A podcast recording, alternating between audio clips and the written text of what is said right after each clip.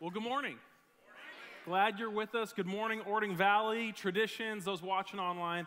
Glad to be with you this morning and glad to be in tri- dry clothes after a quick baptism dunk. And uh, I hustled out here, so if I'm out of breath already, don't worry, I'll catch it and we'll get going again. But I want to remind us this week why we exist. And I think you can put it in terms of why Sound Life Church exists. Sound Life Church exists to help people flourish, not just survive, but flourish through relationship with Jesus, through knowing Jesus. That's where flourishing comes from. It doesn't come from the amount of money we have, it doesn't come from the, the uh, worldly quality of life, the amount of possessions. It doesn't even come from the number or quality of human relationships that we have. The quality of our lives, the flourishing of our lives, is determined by our connection to the giver of life.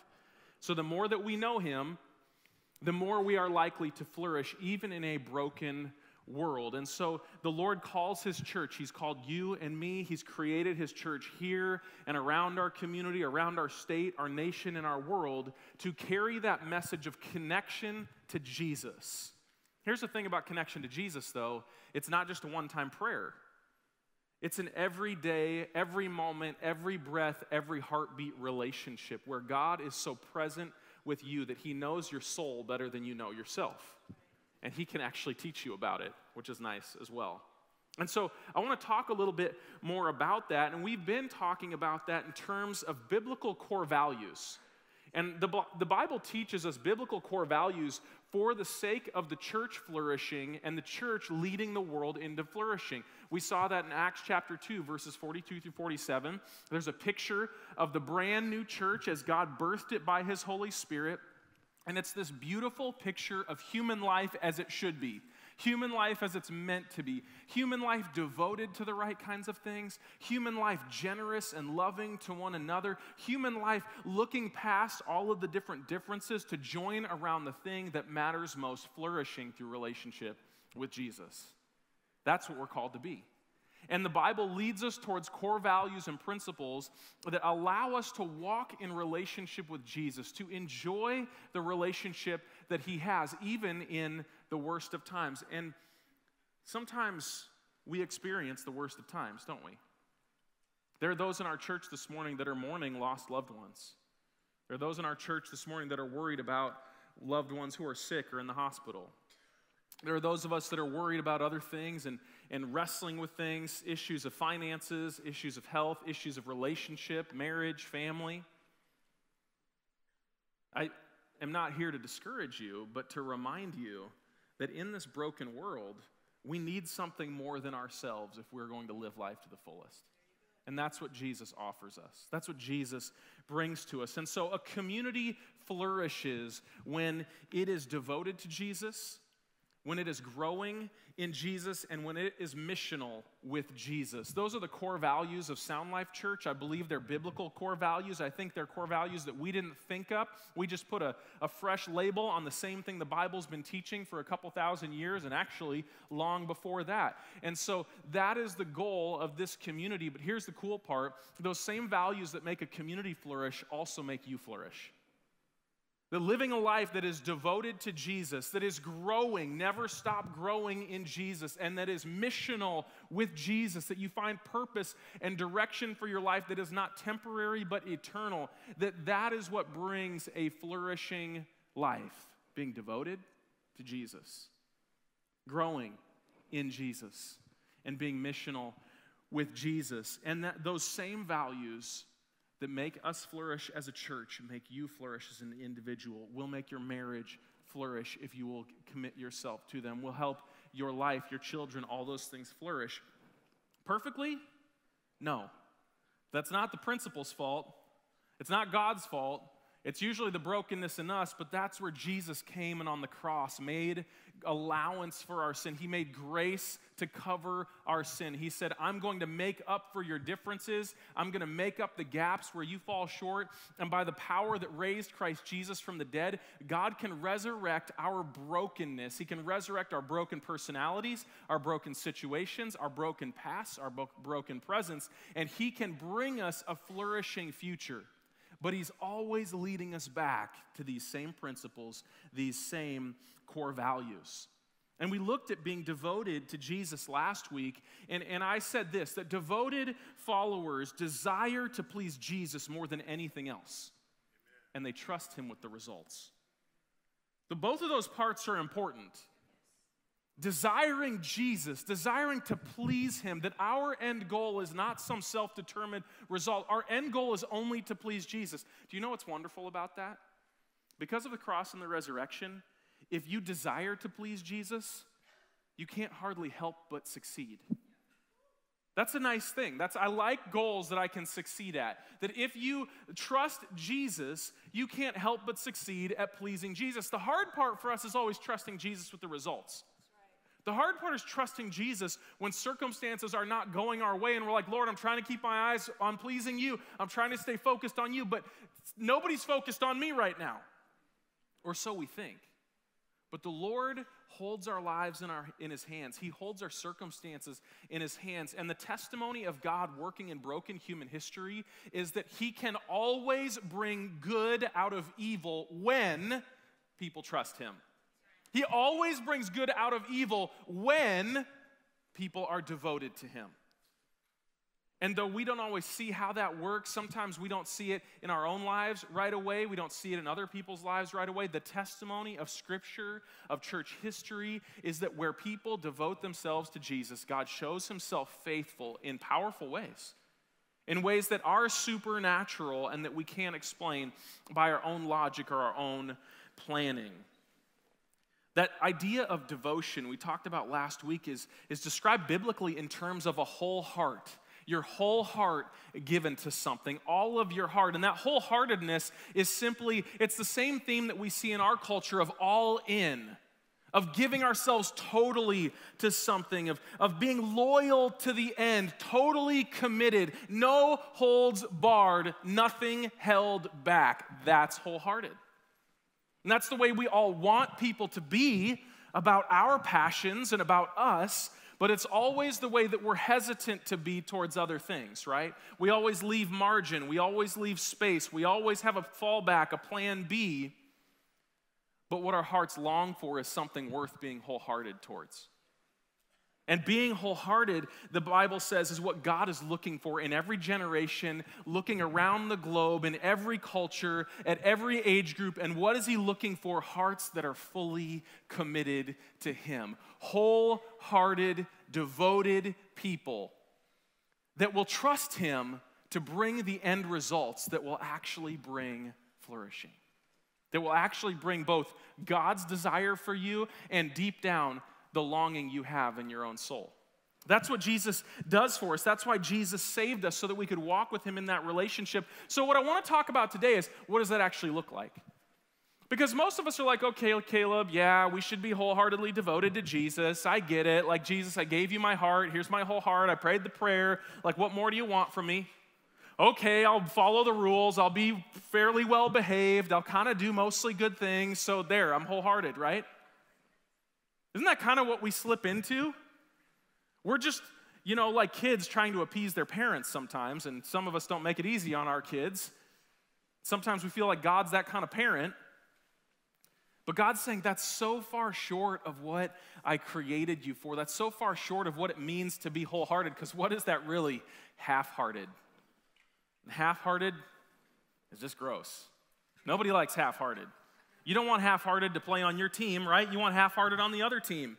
You don't want half hearted coworkers working alongside you because you're then working a heart and a half to make up for their half heartedness, right? We don't want half hearted relationships. We don't want half hearted partners in anything in life. We don't want to be around half hearted people. Half hearted people are no fun because when you're half hearted, your glass is always half empty right? We want to be around wholehearted people, people that love life, people that love what they do, people that make the best out of their circumstances, people that believe there's something good worth living for, right? Isn't that the kind of people we want to be? So, how do we do that for Jesus? How do we live wholeheartedly for Jesus in your job? And you're like, Caleb, nobody at my job cares about Jesus. I know, but Jesus cares about everybody at your job. And He actually cares about your job. He cares about what you do in the world. He created that job in His head before you ever did it for the flourishing of communities. in some way, shape, or form that you are meant to contribute to. What does it look like to be devoted to Jesus in your marriage? And some of you might say, Well, Caleb, my partner is not devoted to me or to Jesus. It doesn't change that being devoted to Jesus brings flourishing in your life. What does it look like? What does it look like to be devoted to Jesus in your parenting? What does it look like to be devoted to Jesus in your relationships, your friendships, your free time, your entertainment? What does it look like to be devoted to Jesus in every area of, of your life? What does it look like for you to be wholeheartedly devoted to Jesus? I would say that that might actually be the most important question that you could answer for yourself. Why? Because it is literally the only way that the longings of your heart will ever be satisfied. It's the only way.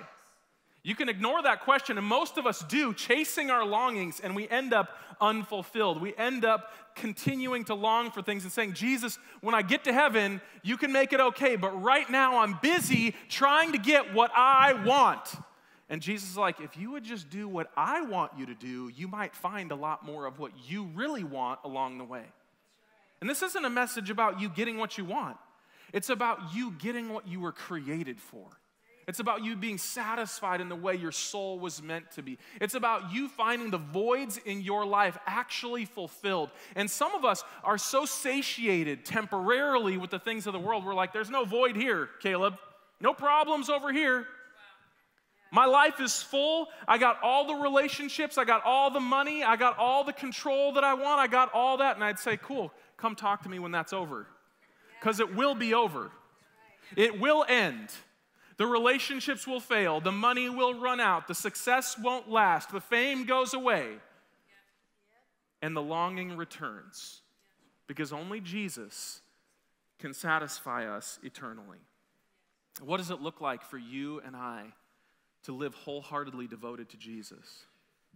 You know, it comes back to what Jesus said and how Jesus describes wholehearted devotion. He says in Mark 12 30, the number one commandment, if you were going to try to sum up the whole Bible, and you, you can only do this if you're Jesus, but if you were going to try to sum up the whole Bible into one, you would say this You must love the Lord your God with all your heart, all your soul, all your mind, all your strength.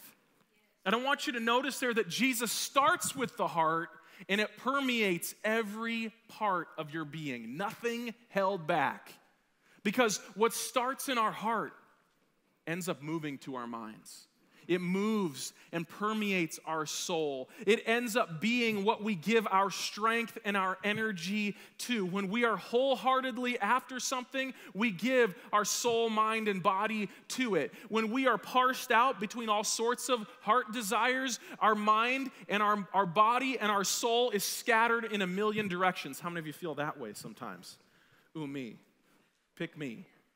Worst multitasker in human history right? So when Jesus says, here's one commandment love God with everything, I'm like, oh, what's all the rest of this about? Because it's not always as easy as we want to make it, right? It's not loving according to our de- definitions, it's loving according to who God is. I found when I try to love my wife the way I think she should want me to love her, it works great for me, not always for her. Maybe you've had a relationship like that where someone loves you the way they think you should be happy with love, but you're like, hey, can I have a voice in that? Can I have an opinion in this relationship? See some like elbows getting thrown right now. Just be nice, okay? We all have our strengths and weaknesses.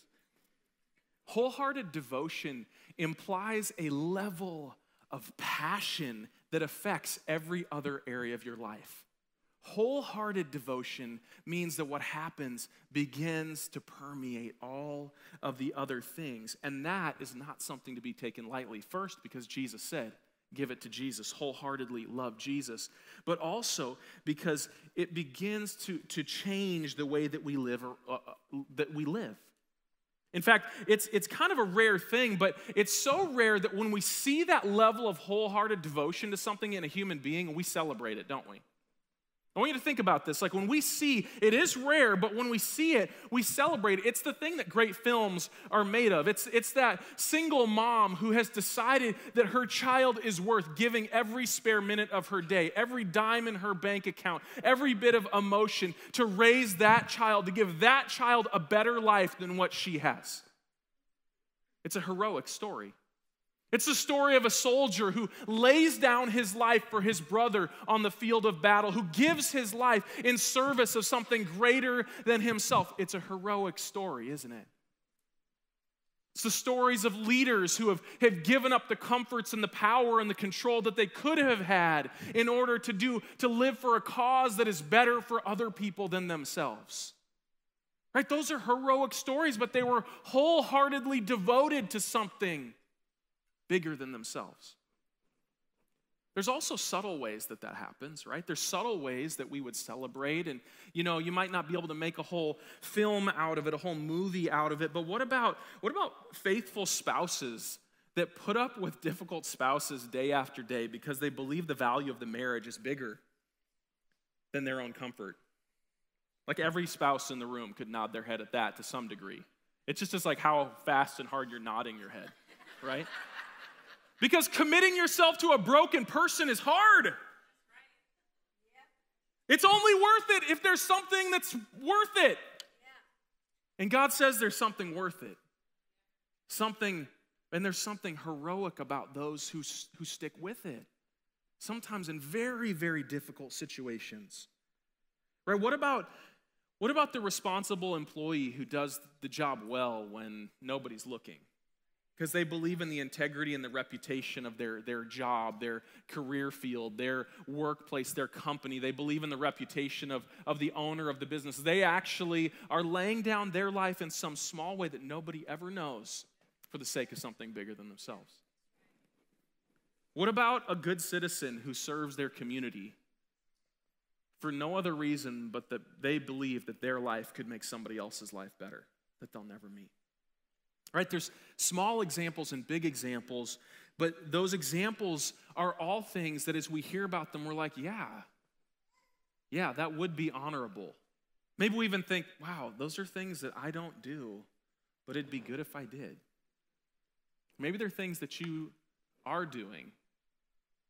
And I want to say that in some way, small or large, you are one of those heroic humans that God has called us all to be right? Because the Bible puts high value on the wholehearted devotion of a human spirit to something other than themselves, right? That's why John 15, 13 says, There is no greater love than this, that someone would lay down their life for their friends, right? There's no greater love than to lay down one's life for their friends. Anytime, anywhere that we lay down our life for the sake of someone else, it's beautiful and it's powerful. We're used to the idea of God doing that for us, but what if we did that for Him? What if we saw our only good response to a God who's laid down His life for us as finding ways day after day to lay down our life for Him? Right? But that level of devotion is pretty rare. Have you noticed that? The stories I'm saying, we're like, yeah, yeah, yeah, yeah, yeah. yeah. But I bet there's some, some business owners who are, who are in here that are like, man, I'd, I wish I could find an employee like that. Right? There's some of you in here who are you're like, I wish I would have been loved by a spouse like that. Some kids who are like, I wish I had parents like that.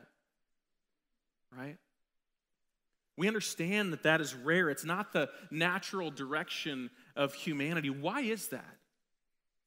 Why is that? Wholehearted devotion is hard. It's a hard thing to do. It's a rare thing to do. And I think this is why wholehearted devotion is only given when we recognize something of greater worth than ourselves. And the hard part about that is not finding something of greater worth than ourselves, it's that we're generally so consumed with ourselves we can't see anything else. I'm preaching to myself this morning, all right? Generally, when I'm grumpy, unhappy, frustrated, stressed out, I'm a lot, I'm just way too focused on my own circumstances. But when I am focused on Jesus, when I'm focused on someone that is worth devoting my life to, joy, peace, love, hope. Wisdom flows out of that. We tend to be a little too focused on ourselves. A vision for something greater. That's what wholehearted devotion is really about. It's about something capturing your heart in such a way that you no longer want to serve yourself. You want to give your life to that thing.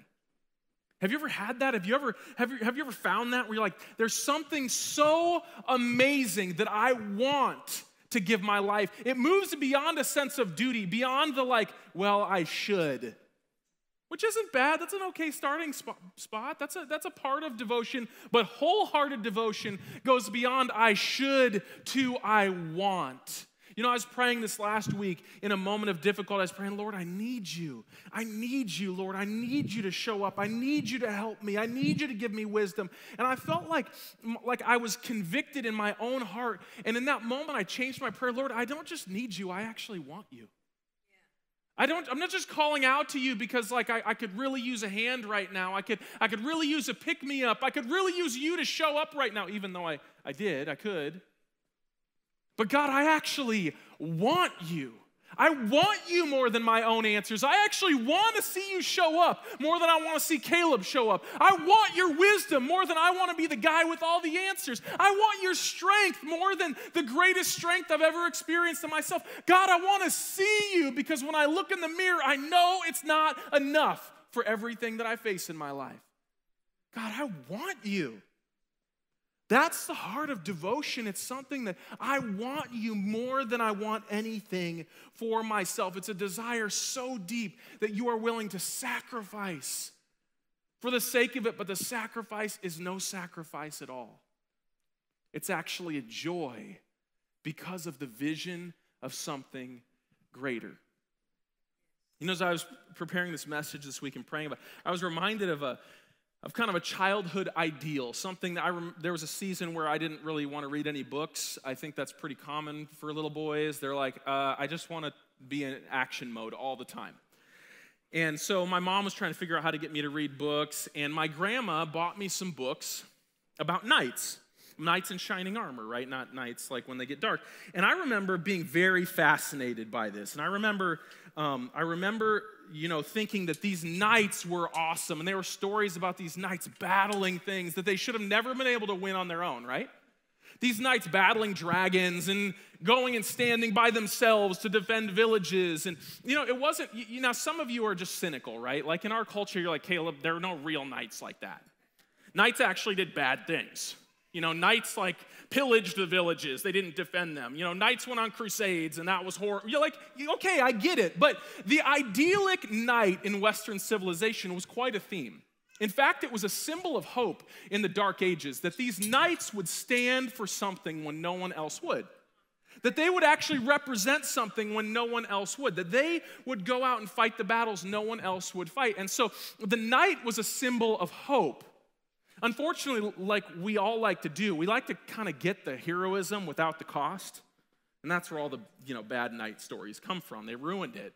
But you don't read those when you're a kid. You only read the good knight stories. And so I remember reading these stories and thinking it was great. But here was the thing that was amazing to me. Here was the thing that kind of kind of always shocked me.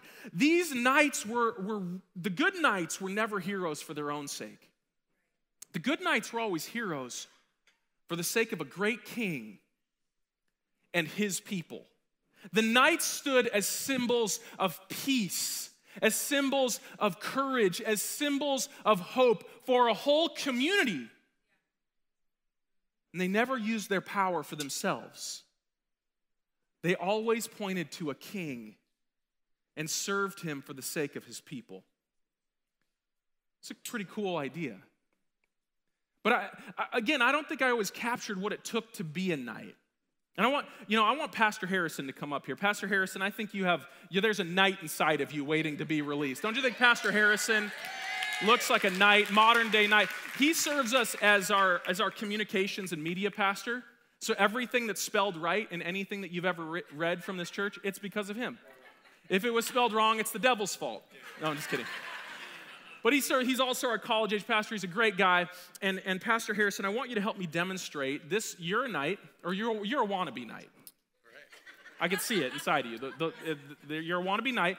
And so, what you do when you're a wannabe knight is you think, well, to be a knight, I can't be a knight on my own. No knight could be a knight on their own. A knight was a, was a place of nobility, and commoners could never be noble on their own. The only one who could bestow nobility was a king. And so you'd think about, like, man, where is there a king that I would actually want to serve? Where I'd want to give my life to? Man, I want to be more than, than what people think I am. I want to be more than I was born to be. I want to be more than the world says about me. I need a king that I can give my life to. Now, I'm not a king by any means, just so you know, Harrison, I'm not. So, so don't be tempted. But for the sake of an illustration, what, what the, the wannabe knight would do is they would come, and hopefully they would have a sword because you kind of need one to be a knight.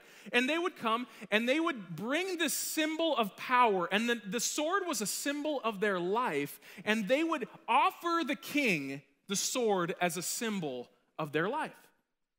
And the king had a choice to make. So, um, Harrison, you, you have to take a knee, actually. Not because of me. This is weird, I know. But take a knee because you're a wannabe knight. Yeah. And, and so you would come, and you, you know, you don't have to say this, but Harrison would come, and he would say, you know, something like, hey, King Caleb. Don't say it, it'd be weird. You don't say it, it'd be weird. But he would come and he'd say, he'd say, I offer you my sword. You can say that part. I offer you my sword. Thank you, Harrison. And then the king would take the sword, and in this moment, he has the wannabe knight's life in his hands. Literally, a peasant, a commoner, sorry, again, no. I like him a lot. That's why I can't just call anybody up here. A, a, peasant, a commoner, has put his life in the king's hands, and the king gets to decide do I want this person? Is this person worthy of me? Is this person someone who will represent me? And usually the king would want to know some things, would want to know, have you had any exploits? And Harris would say, Yes, I'm the communications pastor at Sound Life Church. Hello. You know, like I'm responsible for an online service, okay? So all those types of things. And and so um, so Harrison would say, Yes, here's, here's some of what I've done. Here's my resume of, of great things I've done. And I'd want to know some other things about Harrison. I want to know who is this person the kind of person that represents me? And at the end, I could I can take his life if I want. I'm the king. Not really, just for the sake of the illustration. I can do whatever I want. I can shame him, I can return him, or I can say, with this symbol of his life and his power, I can say, I knight you, again, symbol of life and power. I knight you, my knight. Now rise, Sir Harrison. No, rise, Sir Harrison, knight of Sound Life Church. Right? And, and from this point forward, thank you, thank you. From this point forward, Harrison's life now belongs to me. Again, don't have bad dreams about this. Harrison's life, he, he, everything he lives for, he has chosen to give everything he lives for to me. What he does is for me. If he wins a battle, it's for my glory. If he loses, it's to my shame. Whatever he does will reflect on me. And I have chosen that, and he has chosen that. We have engaged in what the Bible calls a covenant. And though he offered himself to me as a servant, I have extended to him the honor of nobility. And in that nobility, his heart was noble because he was a servant. But now he has the authority to go use that nobility for the sake of a whole kingdom. And his success and his failure are a direct representation of mine, right? Can we give Sir Harrison another round of applause?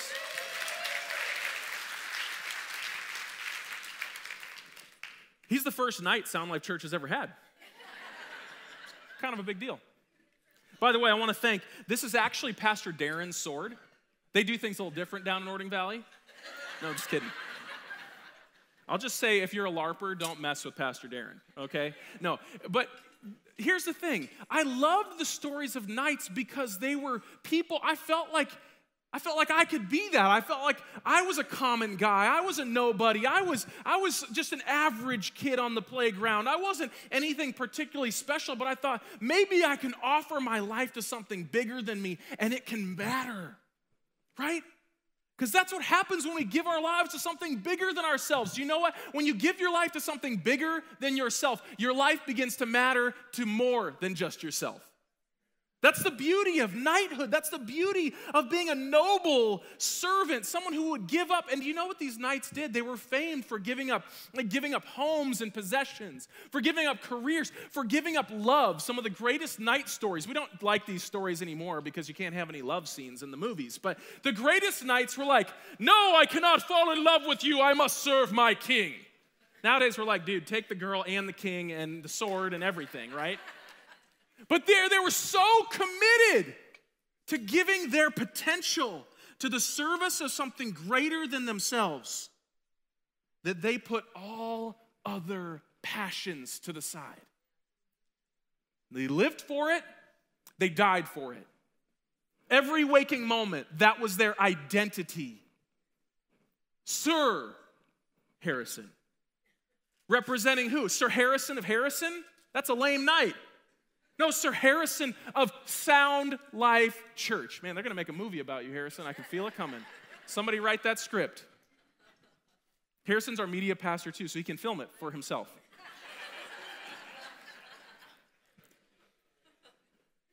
I love the picture of the knight because it's a picture of someone who is both noble and a servant, the best of all worlds. A noble servant who was motivated by this belief that the success of their king and the kingdom they served was far greater than any success that they could choose on their own. So they gave themselves to the success of their king and their kingdom. You know, that's what the Bible pictures for us in David. The Bible pictures a guy in David who lived that way. Though he was a peasant who did become a king, what God loved about him is that both as a peasant and as a king, though he made mistakes, though he was rough around the edges, he did some not noble things in his life. But his heart continued to come back to say, You are my king. And there were literally moments where he said, If you want to take the power back from me, if you want to take my life away from me, I know I deserve it. You can do it. He didn't try to run. He didn't try to hide. He didn't try to save it for himself. He gave it to God. And though God at times gave him consequences, God never rejected him. God never withdrew the nobility that he had extended to him. God, in fact, because of his heart, as a noble servant, said, Your legacy is going to be like my legacy, it's going to last forever. And that's the reality of a noble servant. A noble, their, their legacy lasts as long as they do, maybe a generation beyond. A noble servant of a great king, their legacy lasts as long as the king's. And a noble servant of the eternal king, their legacy lasts forever. Right? That was the picture of David, and that was also the picture of Jesus. Jesus, who came as a humble servant to represent a great king. Jesus, who came to fight the greatest battle that would ever be fought, and he didn't fight it with power, he fought it with humility, right? He didn't fight it by dominating, he fought it by serving. He didn't fight it by, by proclaiming his own opinions all the time, unless someone asked, and then he answered pretty humbly. He fought it by laying down his life for something greater than himself, for a king and a kingdom greater than himself. And he has called all of his people to follow that example. That's a crazy thing to sign up for. Knights didn't usually sign up for the king who got killed. They didn't sign up to follow the example of the leader who died. But our leader didn't die. I mean, he died. He died and then he conquered death too.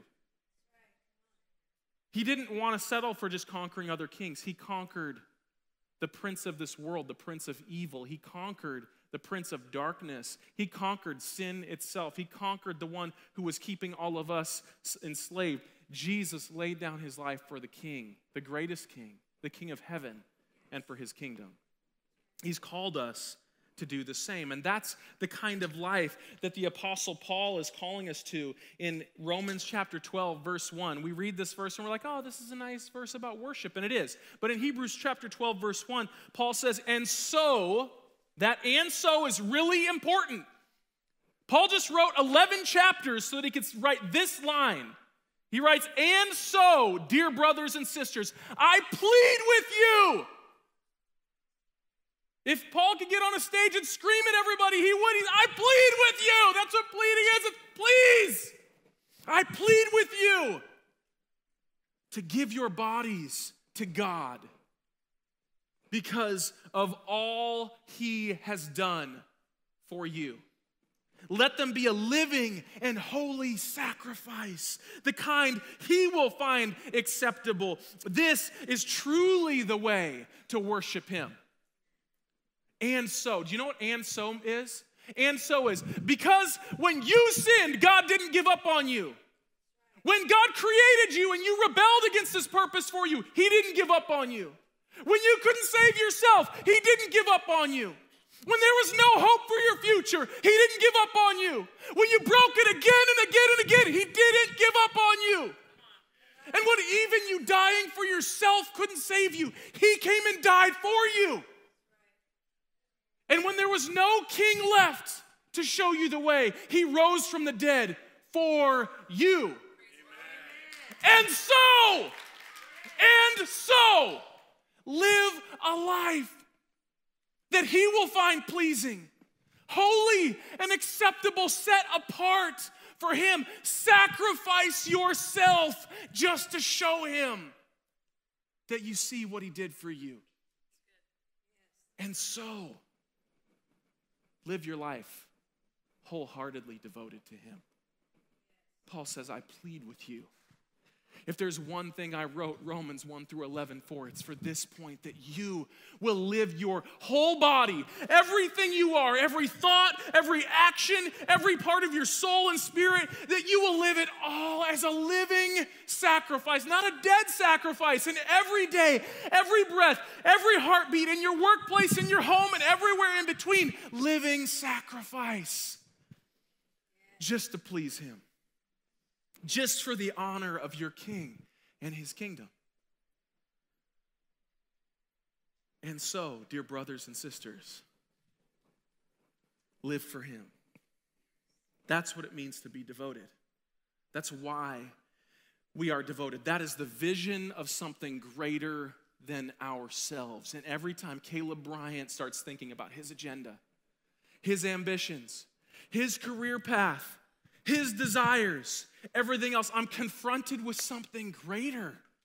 Caleb, all of those things that you want for yourself are nowhere as good as what God has in mind. Devote yourself to something greater than yourself. Because when you're devoted to Jesus, when you're devoted to Jesus, you give him your very best in every part of your life. And do you know what the value of that is? You get God's very best. You get God's very best. But the next lesson is that it doesn't always look the way we think it should look, does it? And that's why Paul in the next verse says, by the way, if you're going to do this, if you're going to live this life as a response to what Jesus did, if you're going to sacrifice yourself as a response to Jesus did, if you're going to try to live your life in honor of a greater king, don't copy the behavior and customs of this world. But let God transform you into a new person by changing the way you think. Heart has to go to mind. Then you will learn to know God's will for you, which is good and pleasing and perfect. Do you want peace in your life? It's God's will. You'll find it in God's will. You want good and pleasing and perfect in the midst of a broken world? You find it in God's will. And the only clue that he gives you right here is you won't find it the way the world's trying to find it. You need God not only to just change, you don't need the God to change the world around you, by the way. He doesn't say, don't look like the world and wait for God to change the world. then you can find God's will. No. He says, You're not going to find it the world's way, but what you really need is not for the world to change, you need your mind to change. You need God to change the way you think. I need God to change the way I think. I need God to change the way I think because the way I think is Caleb, Caleb, Caleb, Caleb, Caleb first, Caleb first, Caleb first. What about Caleb? What about Caleb? What about Caleb? God changes the way I think to what would God want in this situation? What would bring God glory in this situation? Because I know God's glory is the best thing for Caleb's glory. It puts Caleb's glory aside when necessary. It shares glory with Caleb when God thinks it's a good time for it. God's glory is the best of all possible worlds. It's good and pleasing and perfect to everyone involved. But I need God to change the way I think. And Paul says that's a lifestyle of worship.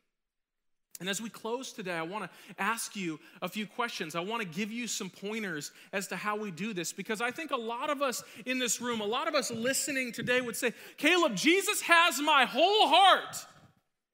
But when I look at the actions of my life and the thoughts of my mind, they conform to the pattern of this world. They far too often conform to exactly the way the world is. I talk like the world talks. I act like the world acts. I pursue what the world pursues. My dream for my life is the same dream for my life as my neighbor who does not know Jesus, as my coworker or my boss who does not know Jesus. I have the same exact dreams. I just want Jesus to be involved. Half hearted, not wholehearted.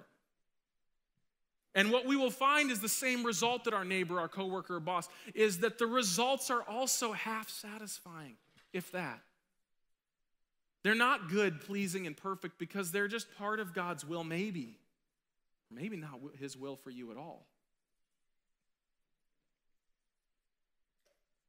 Are you living in every area of your life a wholeheartedly devoted life? Because wholeheartedly devoted people give Jesus priority in their time, energy, and resources. Are you giving Jesus priority in your schedule? I'm just being mean right now. I'm just being a pastor, so forgive me. It's my job. I'm supposed to be mean at these situations, okay? You know I'm joking, but seriously, are you giving Jesus priority in your schedule? Jesus is pretty nice guy, so he often gets bumped, right? Jesus is pretty forgiving. Does he have priority in your schedule? Does he have priority in your budget? Whoa! That money's mine, Caleb. I worked for it with all of my strength. Wait, doesn't that give the Lord your God all your heart, soul, mind, and strength? And all of the results of it? That's why God commanded to give the first fruits. Prioritize Jesus in your budget? These are just simple questions. You know. Was Jesus first on your schedule today? You're like, I'm at church, Caleb. Okay, how about tomorrow? Is Jesus first on your schedule? Does he have priority? When your boss calls and says, You got to get here, are, are you finding where is Jesus fit in my schedule? Or is it always Jesus? Are you leading your family to a place where Jesus is prioritized in your schedule? We had an interesting choice this last week. Sam, my son, is playing football for the first time. It's kind of fun. We found out that a lot of the practices are on Wednesday nights. I was like, well, my son's committed to Royal Rangers on Wednesday nights. Now, on the one hand, Jeanette and I had that, we're like, well, it's not, not going to Royal Rangers is not the end of the world. He's not going to, you know, be a pagan just because he didn't go to Royal Rangers. But I'm also thinking, what are the priorities I'm setting for my children? What is first for my children? What, what am I going to say to my children is more important? You know what?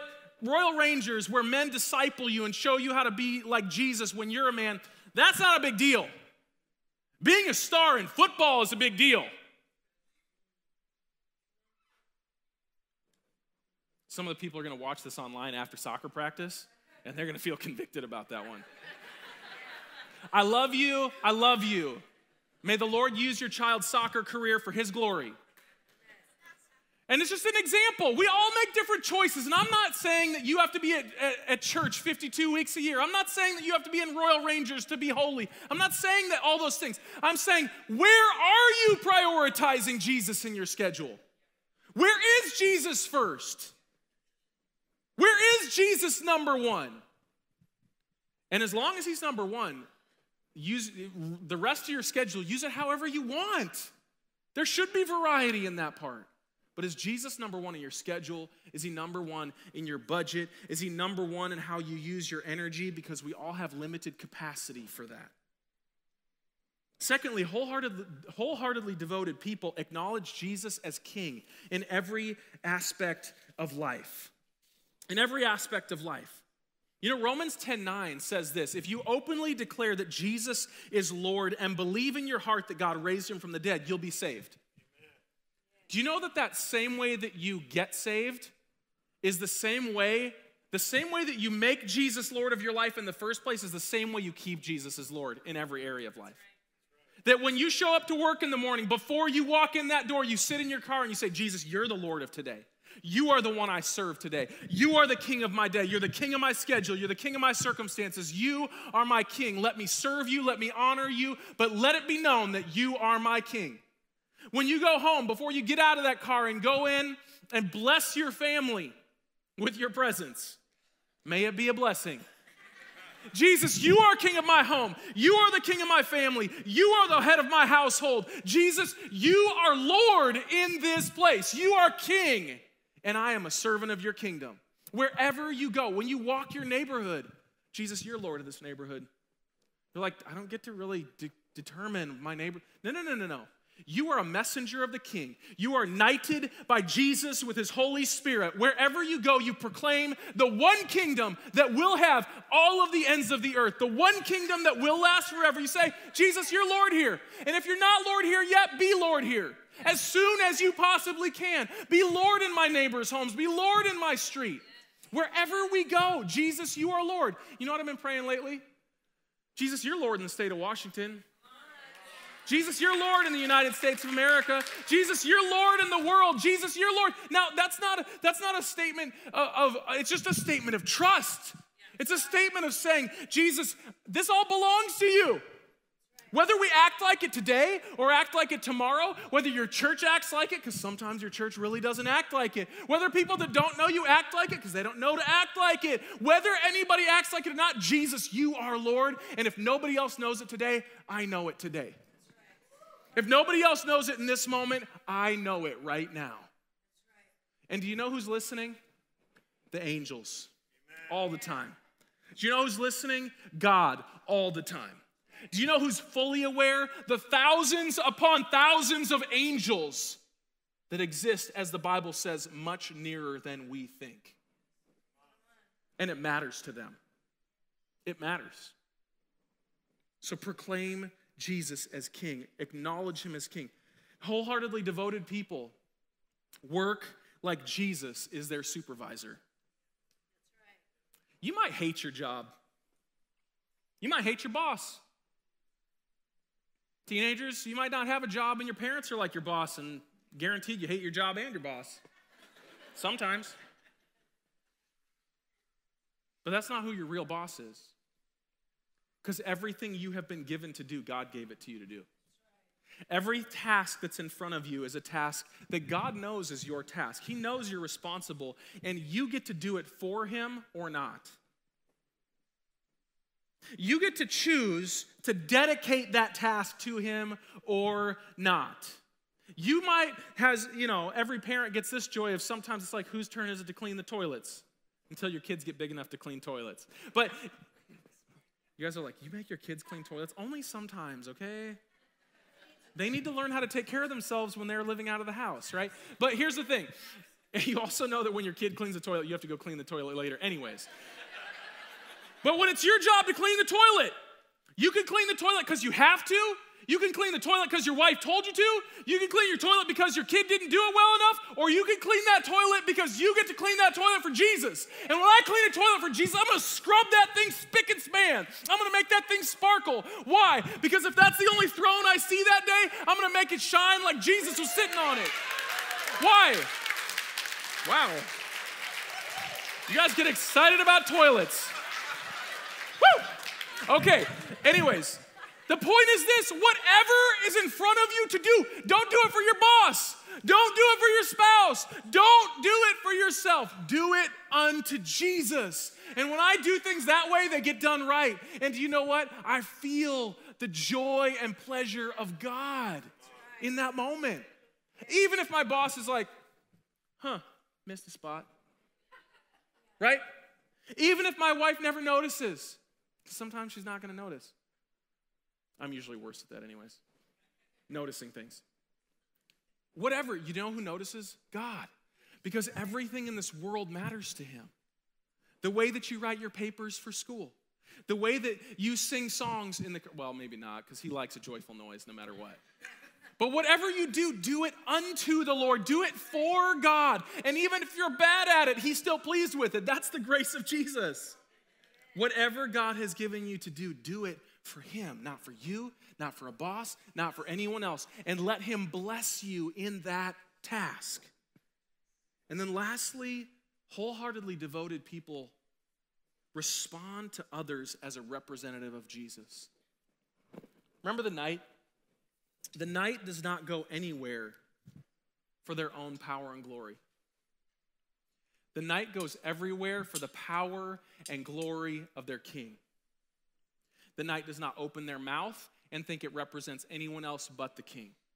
The knight wears the colors of the king. The knight fights under the banner of the king. The knight only represents what the king wants him to represent. The knight no longer has a right to personal opinion. He must not be an American knight. or maybe that's just why chivalry died. I don't know. But here's the thing the knight doesn't represent himself, the knight represents the king. Nothing comes out of the knight's mouth except what he thinks the king would want him to say. Nothing goes on the knight's social media feed unless it represents the king. And when it doesn't rep- represent the king, he types it out. It's like, ooh, the king would not be pleased by this. Delete, delete, delete, delete, delete, delete, delete. You make fun, but you've been there. Represent the king. And sometimes the king calls you to fight, but most of all, the king calls you to serve. Our King calls us to lay down our lives, to represent Him as humble, humble, humble, humble servants of the King. You know, by the way, that's where the knights got a bad rap. They started saying they were fighting for the king. They started carrying out the king's kingdom, but it was really their agenda, their kingdom. That's what happened in the Crusades. They said it was for Jesus. Jesus didn't get any glory out of that. Right? Respond to others as a representative of Jesus. That looks like a lot of different things. What does it look like, men, to represent Jesus to your wives and family? I hate saying that because I know that I fail at that all the time. But my responsibility is to represent my king to my wife and my family. What does it look like to represent Jesus to your coworkers? What does it look like to represent Jesus to your neighbors? What does it look like? It changes the way you think when you sincerely ask that question. We are supposed to respond as representatives of Jesus in every situation. Here's the cool thing I think there's actually a lot of people like this at Sound Life Church.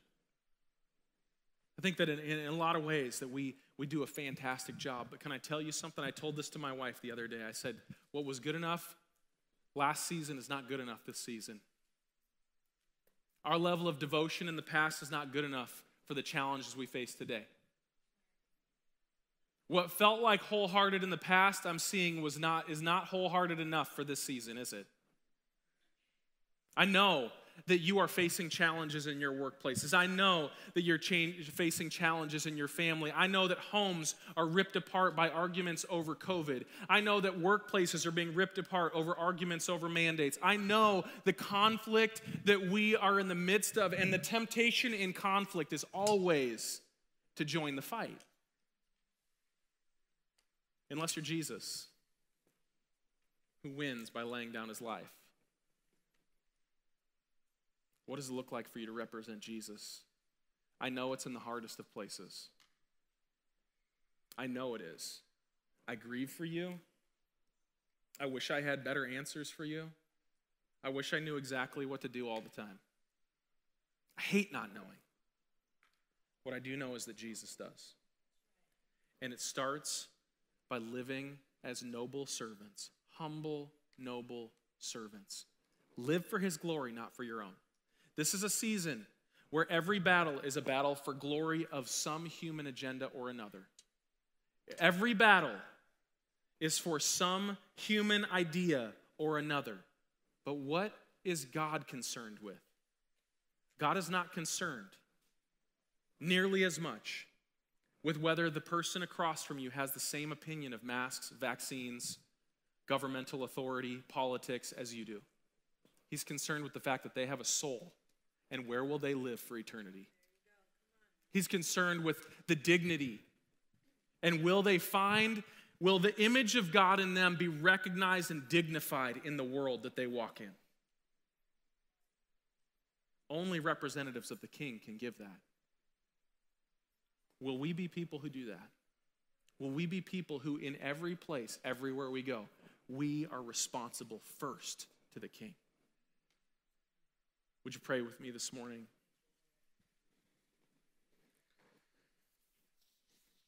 Father, we come to you and we are reminded of our King, our Savior,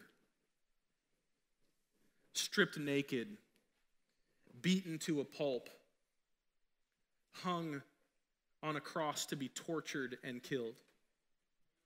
We are reminded of how you initiated your kingdom.